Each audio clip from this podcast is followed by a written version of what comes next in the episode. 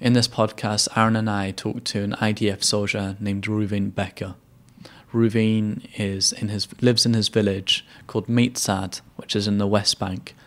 And in this podcast, he really talks about his experiences. He talks about how he had to get up and he's fighting for his village, to protect his village, to protect his wife, and to protect his children. He goes through all of that and he goes through the feelings that are in the air, the atmosphere that are in his village and that's in Israel, the fear, but also the unity. I found this was an incredible, powerful podcast that I it really changed me. It really changed what I think, and it's something that I would urge you to listen uh, in the midst of this crisis.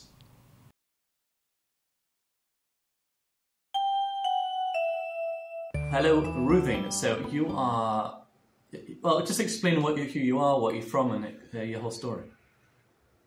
Well, my name is Reuven Yehuda Becker. I live in uh, southeast of uh, Judea, in an area located uh, between Jerusalem, Bethlehem, down south to Hebron. We are uh, located on a strategic area that basically sees the whole area from uh, where we're located down till the Dead Sea, all that area. we're on top we're at the high ground over there. Uh, we have a Haredi Yishuv over here. I'm 44 years old, a married. A Yishuv is a village. Yeah, Yishuv is the village, sorry. Um, uh, I am 44 years old, uh, married, seven kids, and I feel very lucky to be part of the IDF, especially when I'm protecting my own house, uh, surrounding uh, the people around us who dislike us, unfortunately. Okay, so you're caught up in the conflict. So you're you're in a village. Which border are you in?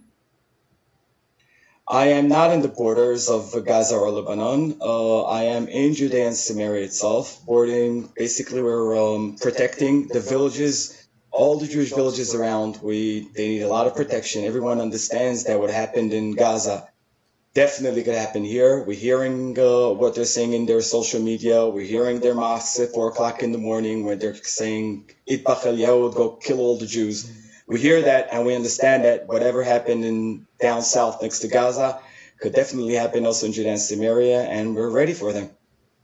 So you're in Israel. Obviously, the war kicked off, and as far as I, I could tell from my research, you're in a small village of about three thousand people. So, uh, what's it like being from a small village once the once Hamas start, started firing rockets? Well, the rockets are the least of our problems because uh, we have uh, we have between 30 seconds to a minute and a half to run for shelter. So that's uh, our least of our problems. The, that's the least of our problems. The main problem is what happens when they try to come in and sneak here. All we need is just one guy that's going to be able to sneak into our village and start doing a massacre, and it's bad news for everyone. So uh, if it's one guy or if it's 10 guys or 100 guys, we're just prepared. That means that we're basically awake most of the day, most of the night. We're surrounding our village all the time and just looking out and hoping for the best. And it means to be on constant alert all the time. That doesn't mean you get a lot of sleep. So I visited that, the where you are right now. Uh, as you remember, I visited there a couple of months ago. And just to go through the security, I mean, the English listeners will think about this and they'll never hear the security, never it's like this sort of security you never have in the UK. To get into the village, you need to call someone up who will also will have to manu- manually open the gate from their phone on the app, whatever it is, to manually let you into the village. And usually by, right. by the entrance as well, there's soldiers, and as well as that, there's soldiers patrolling the whole area the whole time. Uh, and then there's people like you who wear guns, uh, go around with guns for security uh, seven days a week. And there's just all that, me- all those measures of security. Um, but I heard more recently, what happened? Did the soldiers leave? Or what exactly happened? Did, did you have higher security or lower security since what's happened? Uh, I can't. I cannot say if it's higher security or lower security since everything happened. But uh, uh, basically, it means that when Israel goes into war, the main people, the main bone of the IDF is the reserves. Now, reserves people are people who are usually regular civilians, just like me and and your um, cousin Elchanan. Uh, it's it's uh, uncle, sorry.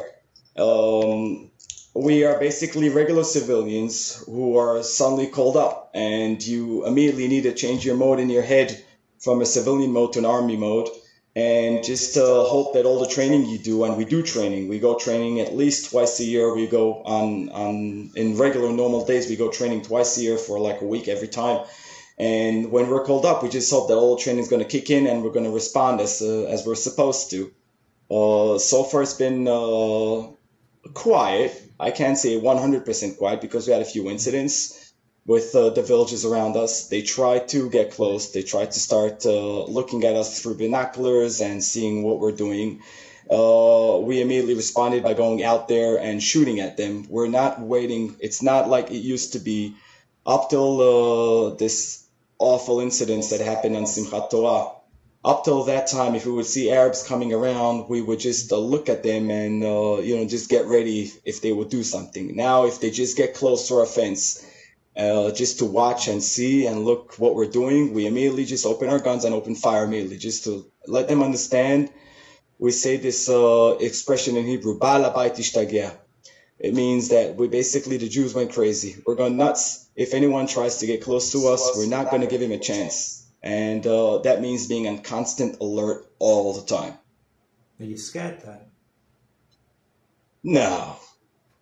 Never been scared.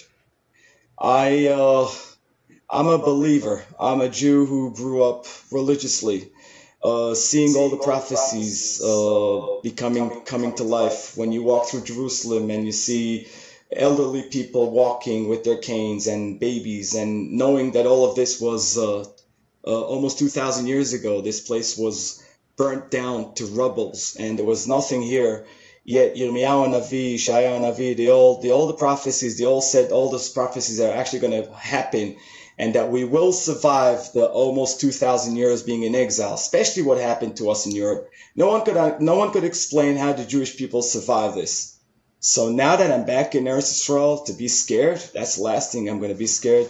The Arabs are scared, thank God. We have people in our community who are connected to their social media, and Thank God the Arabs are scared. We're not scared. We're, we're waiting for them. We just want them to give us a chance. And we're going to show them what are the chosen people made out of. We're not scared. What about the children and women of the village? So, obviously, uh, children, you need to learn how to filter the information down to them in order for them to understand in their head, you know, after all, they're kids they don't really understand the situation. So you need to. We have a lot of um, psych, uh, psychologists who are going online and giving us a lot of information of how to filter the information down to the kids. About women, listen. Some women are stronger, some women are less. You can't judge anyone because uh, I have a neighbor over here. She was in a terrorist attack. I don't know if people remember around 2001. There was a suicidal bomb in uh, Jerusalem, and she was in that in that suicide uh, attack and now that this whole thing started, she's panicking. She's post traumatic. So some people are going to respond if, if they have post trauma, like PTSD, they will respond uh, the way that people with PTSD will respond. Some people take it uh, easier. Some people take it uh, a little bit harder. Oh, we have a lot of help from different organizations who are helping people who need help, especially psychology, mentally it's not easy, especially for women, because let's say when I, me, as a husband, I leave the house, I leave my wife alone at home when I need to go to respond to some attack, she needs to stay alone. It's harder for her uh, because she is imagining what's happening to me in the battle. For me, as being in the battle, it's different because you know I'm seeing the I see what's in front of me, so I'm I'm not scared. But for women who are in the back line, they're just imagining what's happening to us, uh, freaking out sometimes. So Baruch Hashem, we have a lot of uh, good teams, and unfortunately, in Eretz Israel, we're used to this stuff, how to respond and calm people down when they go into a mental attack and start getting scared. What you're describing there is that when you're going into the front line and when you're responding to attacks, it sounds like almost like a horror movie. It's just just full of terror. Is it, is it, I mean, I find it like hard to live it. Like just every day when you just not hard to live, but it's just hard to you, you don't know what to expect every day. It's just everything's on the edge. So that's that's the hard point. It's if it would be on a daily basis, it would be easier, but it's not on a daily on a daily base. So basically, being alert all the time, that's the hard point because you you, you can't sleep. You, you, you I go to bed and the radio's on, the phone's on, and everything is buzzing all the time. So you don't really get to sleep, and you're on constant alert, and your you, your imagination sometimes starts attacking you when you go into some kind of a not the best mo- mode or whatever. And uh, yeah, it's uh, there's it, we don't have a choice. I mean, that's the reality. So we need to deal with reality. And Baruch Hashem, Hashem, Hashem God is giving us the the strength to deal with this uh, and you know, just as they say, we suck it up and we're waiting for uh, to win this. It's a bit scary seeing all the footage. Like you, you, you said, all they need is one person to slip through. I mean, I've seen footage. I mean, you've probably seen the same video of where there was uh, that someone drove up to gates of a village, and then uh, and then as soon as the gate started to open, Hamas terrorists shot those people, shot all the people in the car, shot them straight in the head, and then just walked in and waltzed in the village. So it's, it's scary to see and just think about it.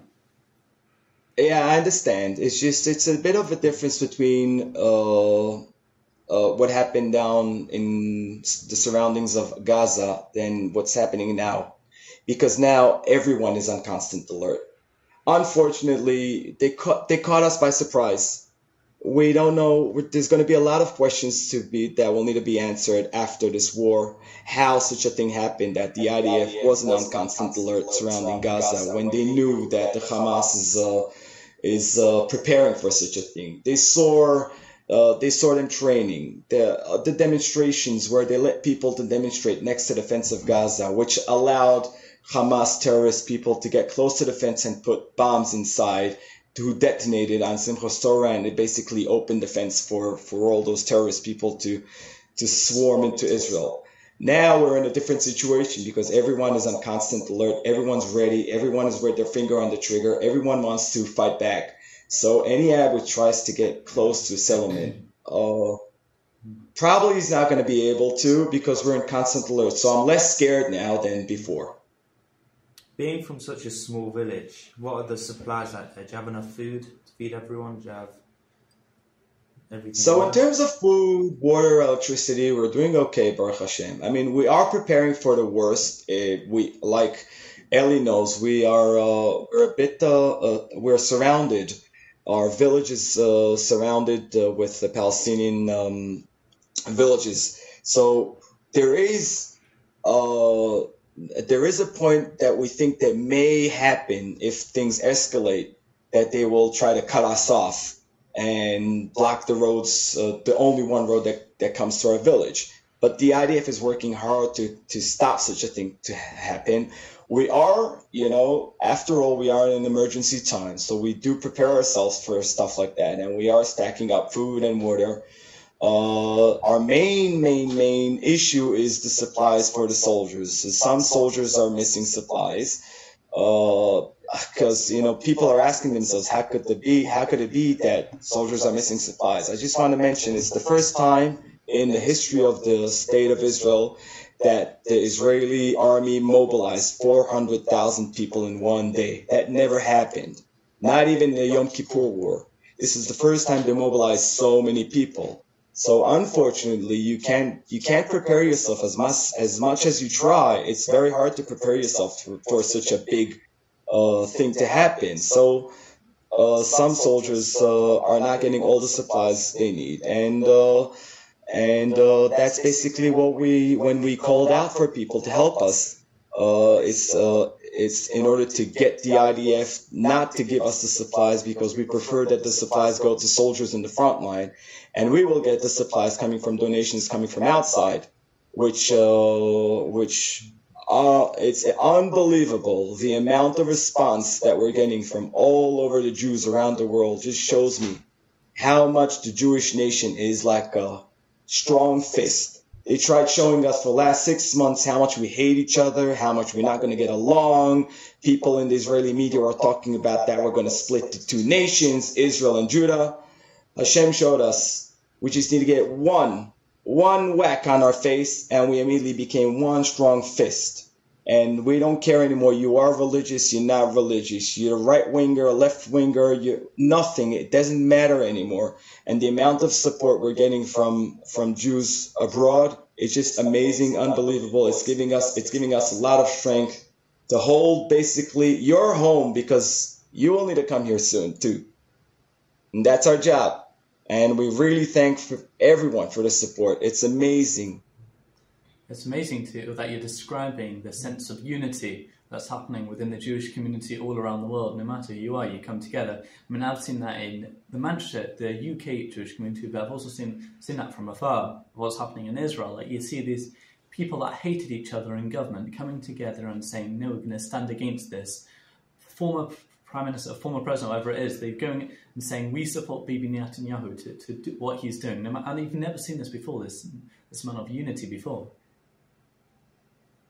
Well it's uh, it's unfortunately uh, some people who lived in Israel who had an illusion that we could have peace with our neighbors here now understand that we're not dealing with normal people. We're not dealing with Westerners. We're dealing. This is the Middle East. In the Middle East, the, the, it's it's a different ball game we cannot have a conflict like Western, uh, the Western nations are expecting Israel to, and they're they're really bothering us. You know, seeing Biden's Biden, the president of the United States, the president of the United States, saying that uh, you know we need to stick to laws of war. I'm not saying we're going to go now into every Arab village and start shooting everyone down and killing everyone. That's not how we work.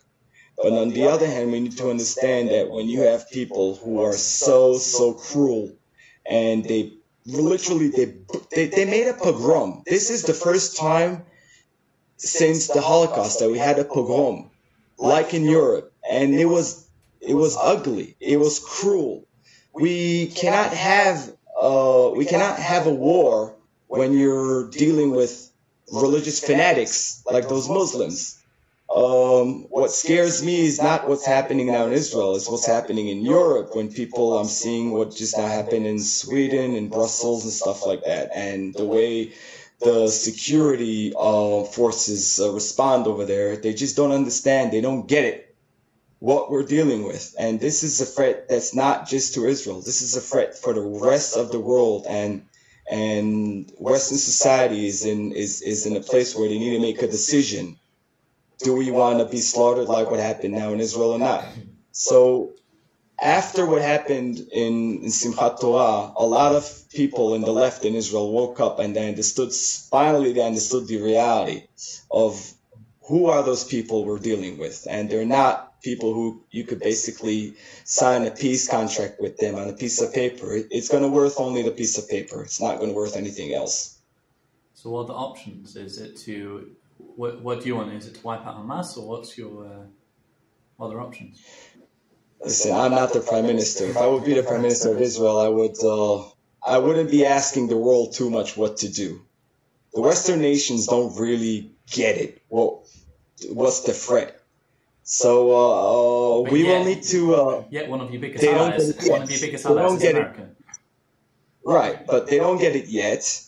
Uh, I don't think that even in the Israeli government they really get it that it's not just the people in Gaza because it's the people, it's Arabs all over Judea and Samaria. It's even Arabs who are who are high doctors and lawyers in Israel are pro Hamas and and sharing on Facebook that they are so happy with what happened. And these are people who are Israeli citizens.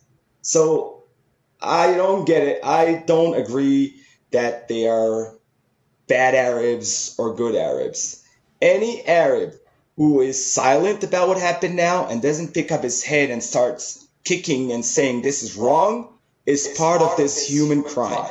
Any Arab, and unfortunately, I didn't hear hardly, I heard only one or two Arabs who are brave enough to go on social media and go against what happened. You don't see that. So if you're asking me, everyone's our enemy. And what are we supposed to do? It's either us or them. Use your imagination.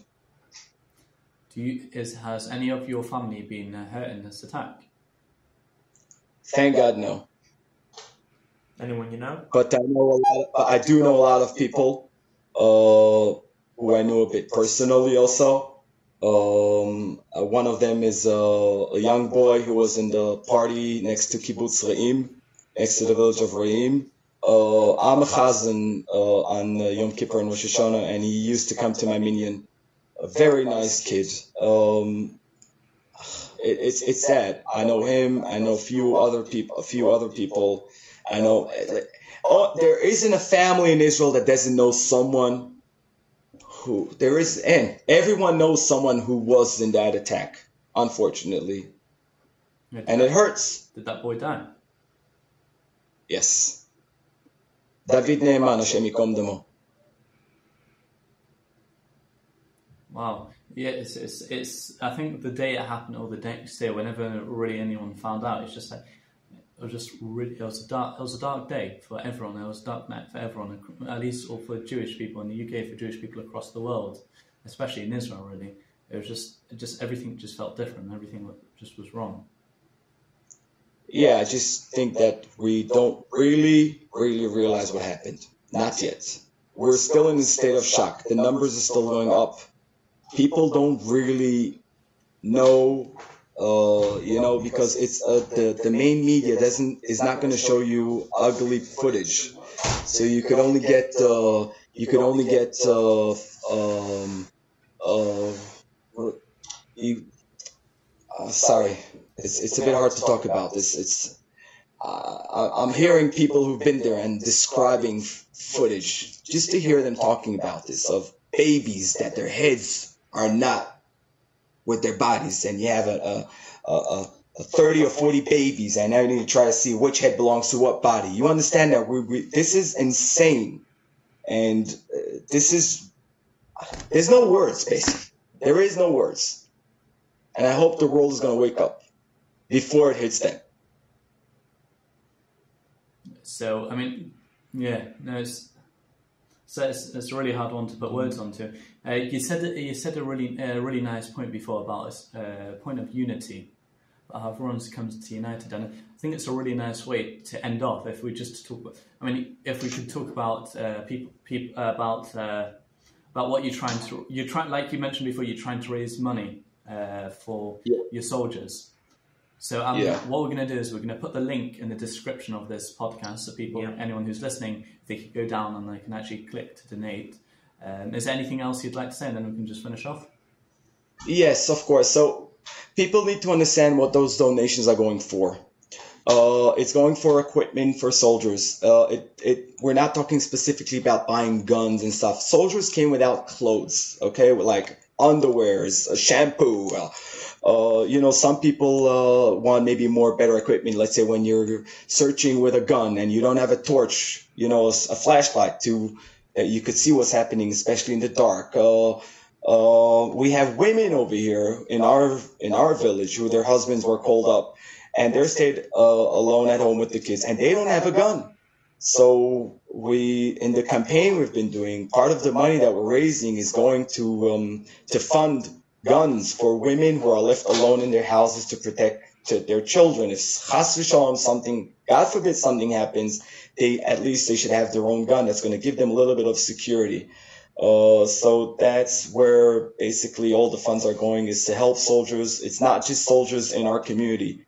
We have thousands of soldiers around our village also who also need support. If it's uh, you know, uh, getting uh, more shampoo, if they're underwear, um, uh, socks. It, it, it's the small things that could uh, make a good soldier or a not good soldier. Because if, if you're not comfortable and you don't have what you need, uh, it's it's hard for you to fight.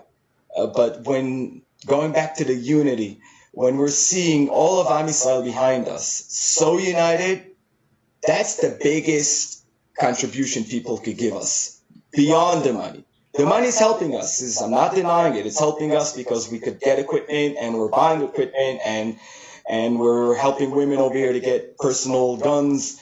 That's fine. But the main thing is the unity. It's giving us so much strength knowing all of Israel around globally, around the world, all of the Israeli nation is behind us. And I really want to thank you guys for that.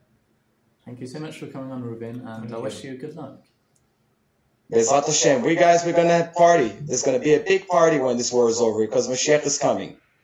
Hang in there, be safe, and we'll see you when you come back home. Really looking forward Thank to you. looking forward to Yeah. coming in a, hopefully in a couple of months. Ezrat Hashem, and it's to stay.